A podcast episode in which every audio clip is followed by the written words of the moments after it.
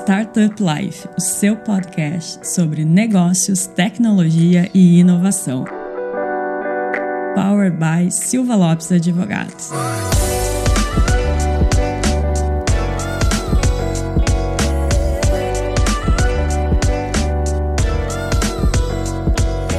Fala galera, eu sou a Cristiane Serra e esse é mais um episódio do seu podcast Startup Life. E hoje a gente vai falar sobre um mercado que tem crescido cada vez mais e foi bastante impactado aí pela questão da pandemia de Covid-19, impactado no sentido positivo, né? Teve um crescimento bastante grande. A gente não pode deixar de falar desse momento, assim, que não foi feliz para todo mundo, mas a gente teve alguns setores que cresceram com ele. Mas antes da gente revelar, então, qual é o tema e qual é o nosso entrevistado, aquele recado importante para quem está nos ouvindo e assistindo. Não esqueça de acessar o portal startuplife.com.br para notícias e informações sobre o ecossistema, nos seguir no Instagram, @StartupLifeOficial, seguir no Spotify ou na sua plataforma de preferência. Para quem está acompanhando os vídeos no YouTube, também ativa o sininho que assim que tiver vídeo novo, você já vai ficar sabendo na hora. Então, vamos revelar quem é o nosso convidado. A gente está aqui com o Ivan, cofundador da Spotlar, e vamos falar sobre Construtech. Ivan, seja bem-vindo ao Startup Life. Obrigado, Cris, pela oportunidade de estar aqui, a gente conversar e falar um pouco sobre esse tema que está em constante crescimento e bastante nas pautas aí de discussões sobre startup e sobre negócios.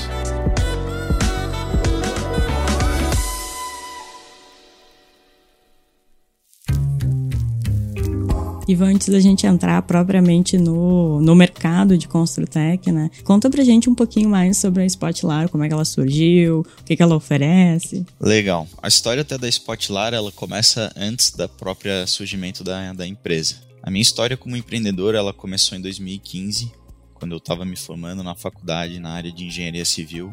Já tinha atuado ainda no setor da construção. E no momento que eu estava me formando, 2015, não sei se todo mundo se lembra, foi um dos períodos onde a gente sofreu uma das maiores crises, principalmente no setor imobiliário, no setor de construção civil. O país também foi bastante atingido por uma crise econômica.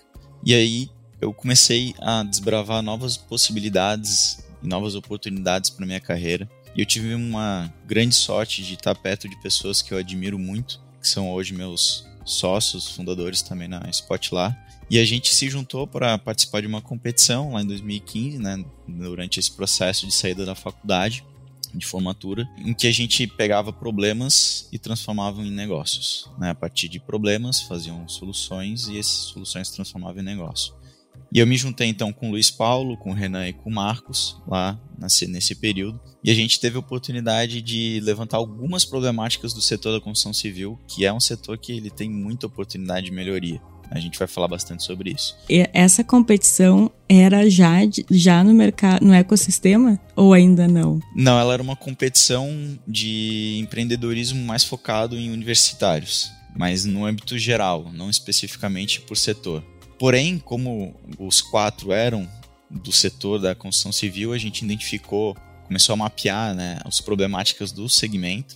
A gente tinha mais proximidade e afinidade com isso. E aí, então, a gente entendeu algumas problemáticas. Uma delas que nos chamou muita atenção era a falta de profissionalismo na área de suprimento das construtoras.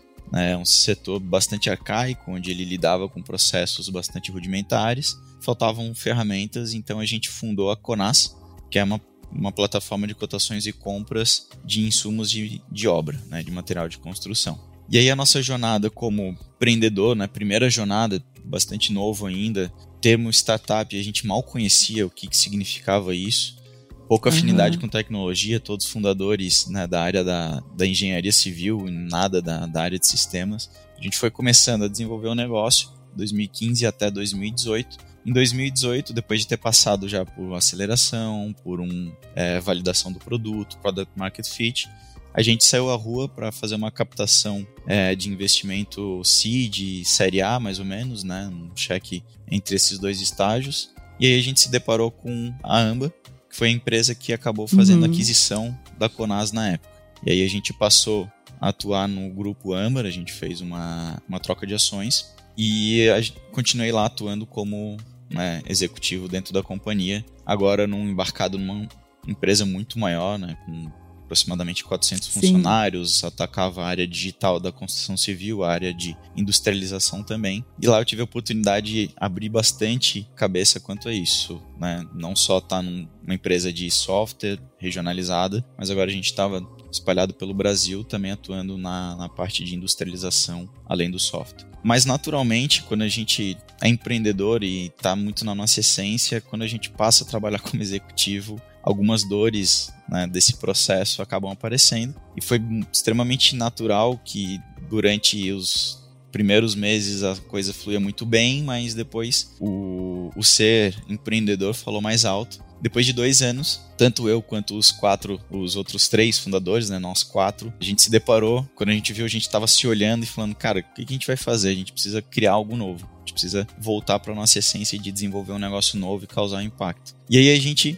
saiu da AMBA, né, em momentos diferentes, porém não muito distintos, e a gente começou a mapear problemas de diversos setores, diversos possíveis problemas. Foi quando a gente não tem muito jeito, assim, como a nossa essência, o nosso setor de conhecimento sempre foi a área da construção, a área do mercado imobiliário, a gente se deparou mapeando os problemas novamente desse mercado, e aí a gente entendeu que havia um problema muito grande na experiência de pessoas que compravam novos imóveis. E aí quando a gente começa a jornada da Spotlar mesmo.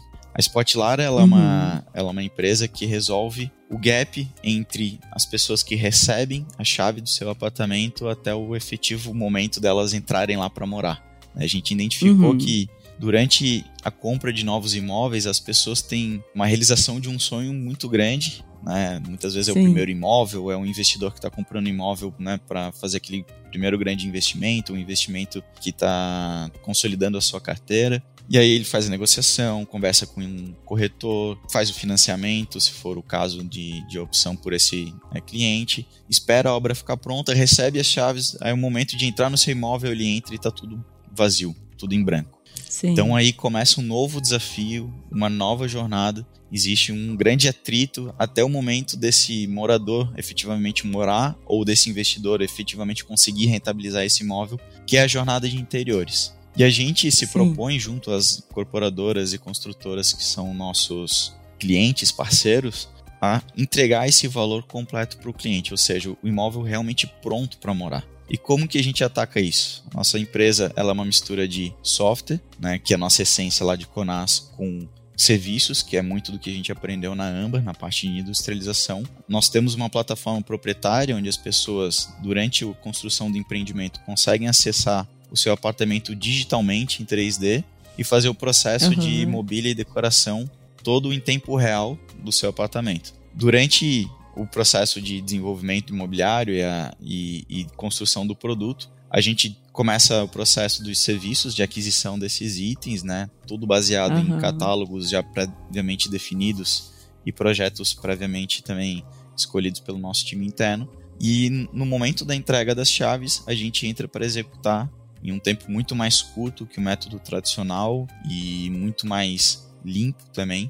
E a gente consegue entregar em poucas semanas para aquela pessoa que fez a compra através da gente um apartamento completamente pronto para morar. Então, pacotando um pouco da nossa jornada e da nossa experiência nos últimos 6 anos, foi isso que a gente viveu e é isso que a gente está fazendo hoje. Legal, legal. Muito legal a iniciativa, realmente. E é como tu disse, né? Quem compra o imóvel, quando recebe a chave, fica aquela função, bom, agora eu preciso deixar com a minha cara, né? E é sempre uma celeuma isso, né? Então, vocês chegam para facilitar isso, a pessoa chega só com as malas. Exatamente. A proposta é essa mesmo.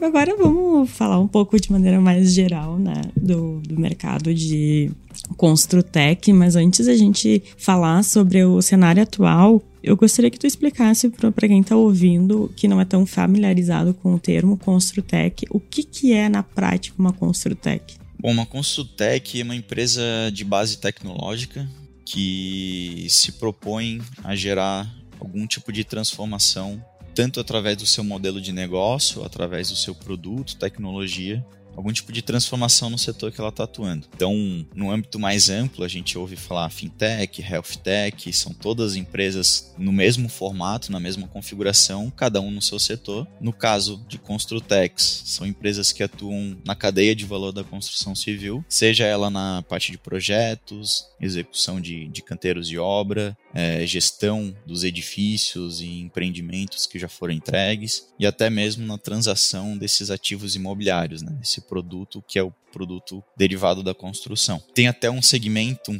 seria basicamente uma derivação ou um irmão das Construtechs, que são as PropTechs, que olham para esse segmento também, muito mais abordando num aspecto da transação dessa propriedade imobiliária, né? Não necessariamente pega o processo da construção, o processo da execução desse produto, e sim mais no âmbito da transação e uso desse produto imobiliário. Sim, essa também é uma importante ressalva que a gente tem que fazer, que tem bastante gente que confunde, né? E falando aqui também mais um pouquinho sobre o mercado, qual foi o impacto das Construtechs na construção civil? Como a gente comentou ali no início do episódio, na abertura, a gente não pode deixar de dizer que teve um crescimento muito grande ali durante a pandemia de Covid-19, os últimos 2 anos, então, sobretudo porque muita gente ou quis reformar a sua casa por estar mais tempo em casa, ou quis se mudar, né, quis ter uma casa mais confortável. E antes tinha muito um pensamento de que a casa era só para chegar em casa, dormir e passar o dia todo fora. E as pessoas começaram a pensar em conseguir ficar mais tempo em casa num ambiente confortável. Então, conta pra gente como foi esse impacto das Construtechs, da tecnologia e inovação dentro de um mercado que é tão tradicional, como tu falou, que é a construção civil. Legal. O mercado da construção civil ele é bem tradicional mesmo e muito grande, né? Ele é a maior classe de ativos do mundo, são os ativos imobiliários, né?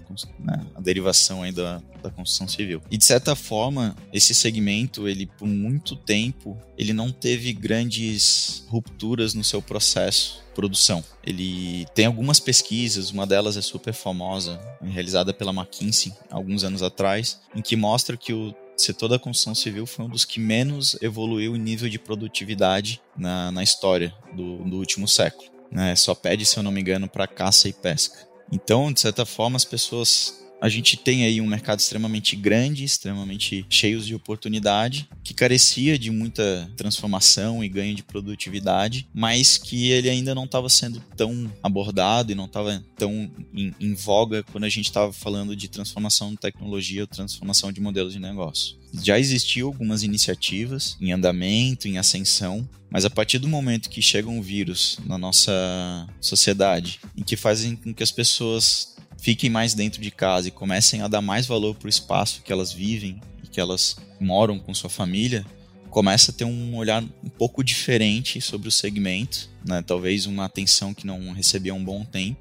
E isso despertou naturalmente o olhar de pessoas que, né, de empreendedores e investidores que olharam para esse segmento e viram que realmente ali tinha um mato muito alto para cortar, né? Tinha muita oportunidade de transformação, e junto com as oportunidades de transformação poderiam surgir muitas empresas disruptivas e que pudessem ser grandes players do mercado mundial. Então acho que essa foi um grande chacoalho que a gente acabou enxergando nos últimos anos, mas ele já vinha acontecendo de uma maneira um pouco mais tímida, mas a pandemia de certa forma acelerou bastante esse processo. E foi de certa forma um segmento que ele ficou no início parado, mas por não ser um segmento produtivo que ele trabalha em áreas fechadas, em, né, muitas pessoas aglomeradas, foi um dos primeiros segmentos produtivos que voltaram às atividades durante a pandemia, né? Então as restrições da Covid foi muito, com a construção civil, foi mais branda do que alguns outros segmentos. E eu acho que a cereja do bolo disso tudo foi a grande distribuição de capital no mundo. Os bancos centrais pelo mundo inteiro, aqui no Brasil a gente teve um episódio muito forte, né? A taxa de juros ainda 2%. Então, com essa demanda de capital na mão das pessoas e, ao mesmo tempo, vendo a importância que é uma casa, vendo a importância que é a moradia, as as pessoas começaram a adquirir e a transacionar mais imóveis, e isso fez com que também o mercado ele começasse a movimentar dinheiro que já movimentava muito grande, mas teve uma concentração financeira ainda maior nesse período. Então acho que esses foram os grandes fatores, assim, as grandes alavancas que ajudaram a gente começar a ver algumas empresas e alguns modelos de negócio aparecerem nos últimos anos. Sim, faz total sentido. E Ivan, como tu lê hoje o mercado de Construtech? Tu explicou aqui como é que foi esse crescimento, principalmente aí nesses últimos 2 anos, mas hoje, como estamos? Legal. O mercado de Construtech, na minha visão, ele é ainda um terreno muito fértil. A gente está longe ainda de resolver todos os problemas, ou uma grande parte dos problemas que existem nesse segmento. A gente, apesar de ter boas iniciativas na área de Construtech e PropTech, a gente ainda não viu um grande salto de produtividade, né, dentro desse setor. Então a tendência é que a gente continue vendo mais empresas aparecerem, mais oportunidades de negócio sendo fomentados. Agora, com o cenário macroeconômico mudando um pouco, né, a gente está vendo as taxas de juros subindo, a disponibilidade de capital nos venture capitals, né, nos investidores para essas empresas um pouco mais tímido, um pouco menos disponível no mercado. A gente vai ver uma seleção natural de algumas companhias também que antes estavam surgindo com teses um pouco duvidosas, estavam surgindo com a intenção aí de, quem sabe, viver de rodada, para teses um pouco mais maduras, um pouco mais sólidas mesmo, que faça sentido e que gere valor real para o setor. Então eu vejo com bons olhos o momento que a gente está passando, apesar de ser, entre aspas, aí, um inverno, né? Eu acho que ele, no longo prazo, ele tende a beneficiar o segmento como um todo, não só das Construtechs, mas como das startups também. Às vezes tem que sentir um pouco de dor pra gente evoluir. Só quando sente a dor que vem o crescimento, né? Exatamente. A escassez, às vezes, ela é necessária, né? Momentos de abundância, exato, às vezes, formam modelos muito frágeis. É verdade.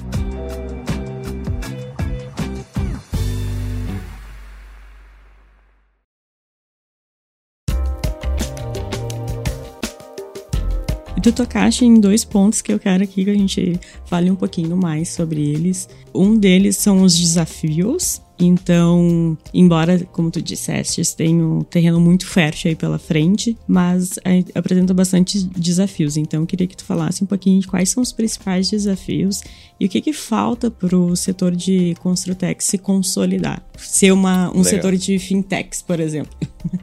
Boa. Eu acho que a construção civil, de modo geral, ela é um setor de ciclos longos, tá? Existe uma certa dificuldade em você colocar um produto nesse setor e testar ele rapidamente, validar e ajustar. Por quê? Porque um ciclo médio de um empreendimento, aqui no nosso país, ele é de aproximadamente 2 anos. E aí, a gente está falando isso do processo da construção em si, mas o ativo imobiliário, ele tem uma projeção aí de 30 a 50 anos de vida, né, que a gente vai ver ele entregando valor para a sociedade, pessoas morando, vendendo, comprando, fazendo manutenção. Então, em decorrência disso, a gente ainda tem um desafio de ter rápidas validações, né, novos modelos de negócio colocando em prática e tendo validações de que esse vai ser um modelo de negócio matador. É um pouco diferente do que a gente vê em outros segmentos, onde a gente consegue testar mais rápido e ajustar e validar e colocar na rua muito mais rápido. Então, muitas vezes a gente vai precisar de paciência do setor, pessoas testando e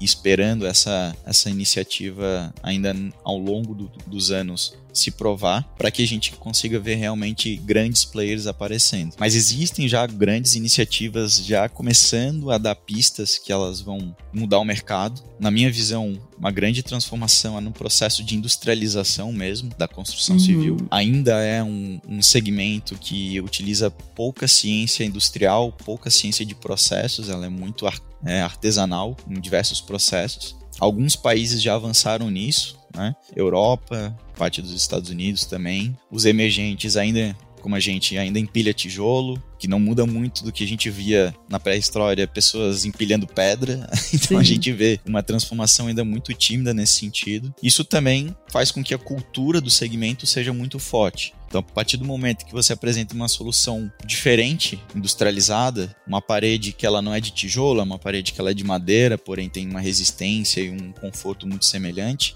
o construtor, primeiro, por esse motivo aí que a gente comentou, o ciclo muito longo, e também a segurança do investimento, investimento, ele não gosta de correr riscos. Sim. Ele é muito cético para olhar para isso como uma oportunidade ou uma possibilidade de solução para ele. Então esse ceticismo, que é ancorado muito nesse desafio de longo prazo para a gente validar se vai dar certo ou não vai dar certo, somado à segurança do investimento, né, ele é, de certa forma, um segmento em que, se tu fizer tudo certo, vai te trazer bons retornos. Então as pessoas preferem não mexer tanto em como está.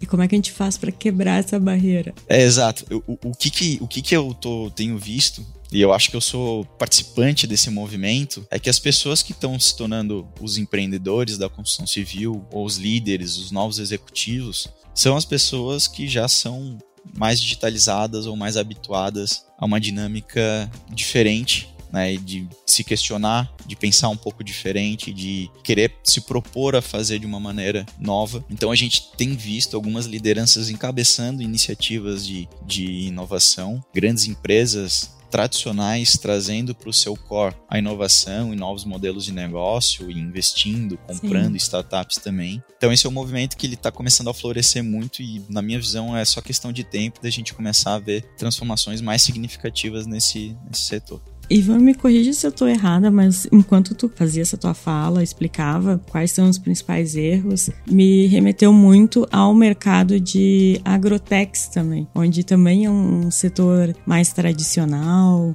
embora já tenha bastante tecnologia aplicada, mas não tecnologia no sentido de startups, né, com inovação, uma tecnologia mais focada na questão de maquinário. E quando a gente fez um episódio sobre agrotechs, também foi levantado esse ponto assim, de desafio de conseguir fazer com que o agricultor ou, quem sabe, o investidor não tivesse essa resistência em relação ao novo. Uhum. Eu acho que sim, faz todo sentido.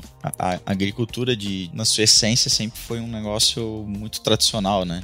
Se não dos segmentos mais junto com a construção também. A gente, desde que a gente tá nesse mundo, a gente se alimenta e precisa de um abrigo. Então a cultura está muito enraizada, assim, a forma como as pessoas fazem, elas já se alimentavam e já conseguiam ter seu teto, então propor algo novo para esse segmento gera uma certa insegurança, um certo bloqueio, é um certo bloqueio cultural mesmo nas pessoas e que fazem com que elas tenham um pouco de receio, na minha visão, de aderir a essa inovação, né? É, e outro aspecto que eu achei bastante semelhante foi quando tu falou que vem uma nova geração, né, mais digital, que tá chegando para mudar isso, e é bem semelhante ao que acontece no agro também.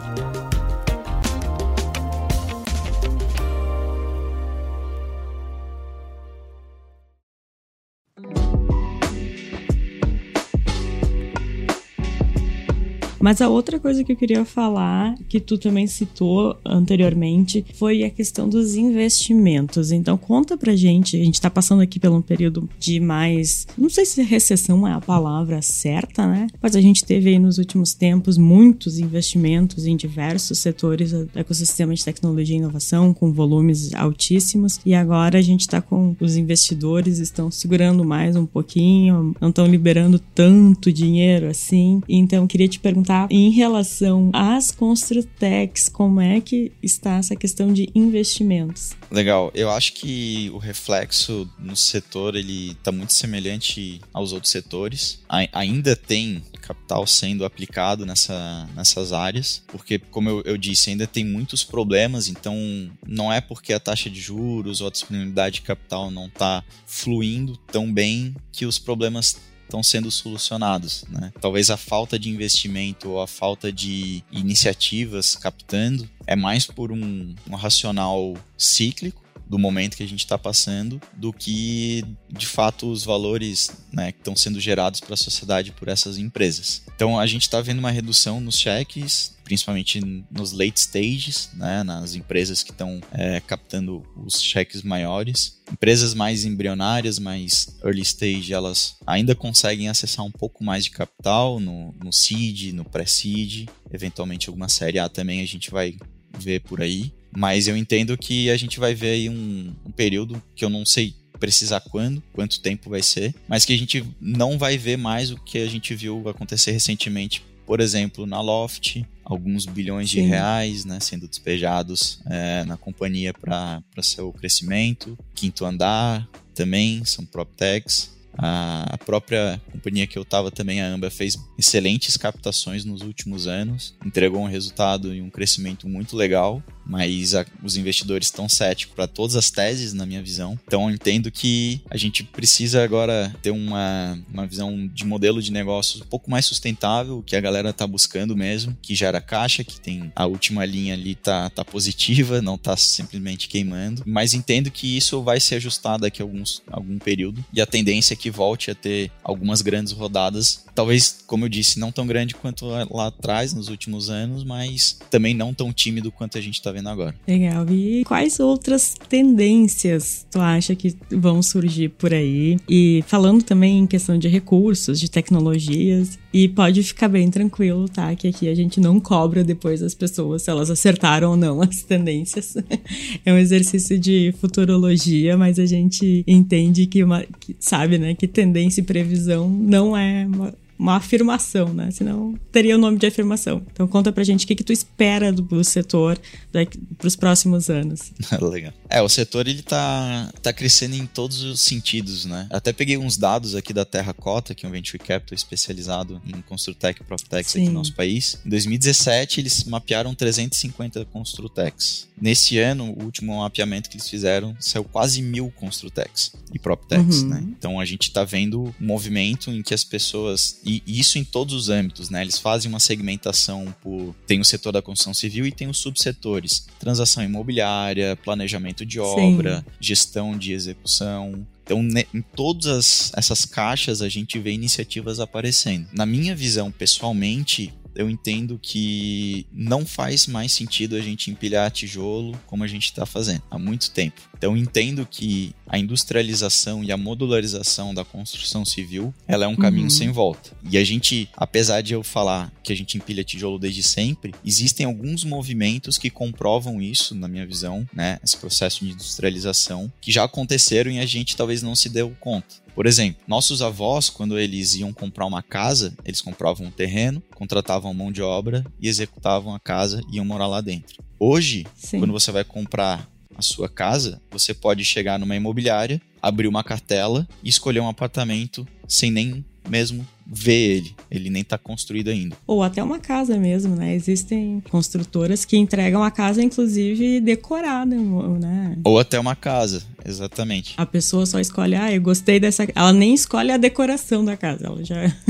Exato, eu quero essa e é isso. Então isso já é uma transformação no setor que a gente viu, né? As empresas que atuam nesse processo construtivo já estão ficando mais especializadas, cada um entregando mais eficiência naquilo que você atua. Se você atua em planejamento, você fica especialista em planejamento. Se você é uma incorporadora, você tende a se especializar mais em aquisição de terrenos e desenvolvimento de produto imobiliário. Se você é uma construtora, você traz muita eficiência na execução da obra. Se você é uma corretora, uma imobiliária, você busca muita eficiência na cartela e gestão de ativos imobiliários para fazer as transações. Então isso já está acontecendo e é uma transformação que a gente não... Era um cenário que a gente não tinha na época dos nossos avós, por exemplo. Então acho que o próximo pulo mesmo vai ser no método construtivo. Não sei precisar qual vai ser o método construtivo vencedor, né? Se vai ser através de wood framing, que é uma tecnologia através da madeira, se vai ser no steel framing, que é através do aço, se vai ser concreto para moldado.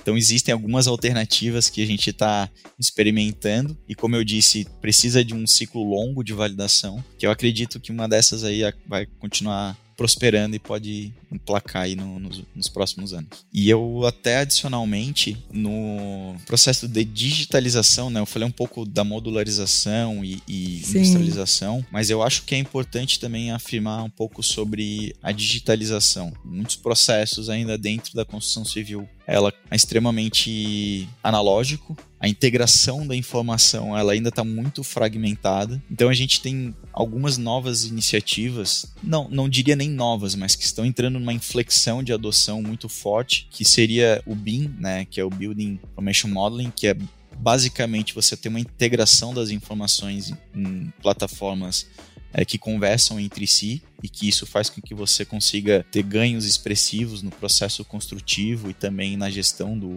ativo imobiliário. E também em ferramentas auxiliares que utilizam desse processo do BIM, que também ajudam, né, a desencadear um ganho de produtividade, tanto dentro de um canteiro de obra quanto fora dele, e que vai nos ajudar nos próximos anos a alavancar a produtividade no setor, gastando menos papel, gastando menos recursos com erros e retrabalhos que ocorrem durante a execução desses empreendimentos. Planejamento mal feito, ele vai ser mais difícil de acontecer porque a gente vai ter muita disponibilidade de ferramenta nesse sentido. Então vejo que também, não só a industrialização e modularização, mas a digitalização é uma frente muito forte que deve prosperar nos próximos anos. E certamente as Construtech vão colaborar muito nesse sentido.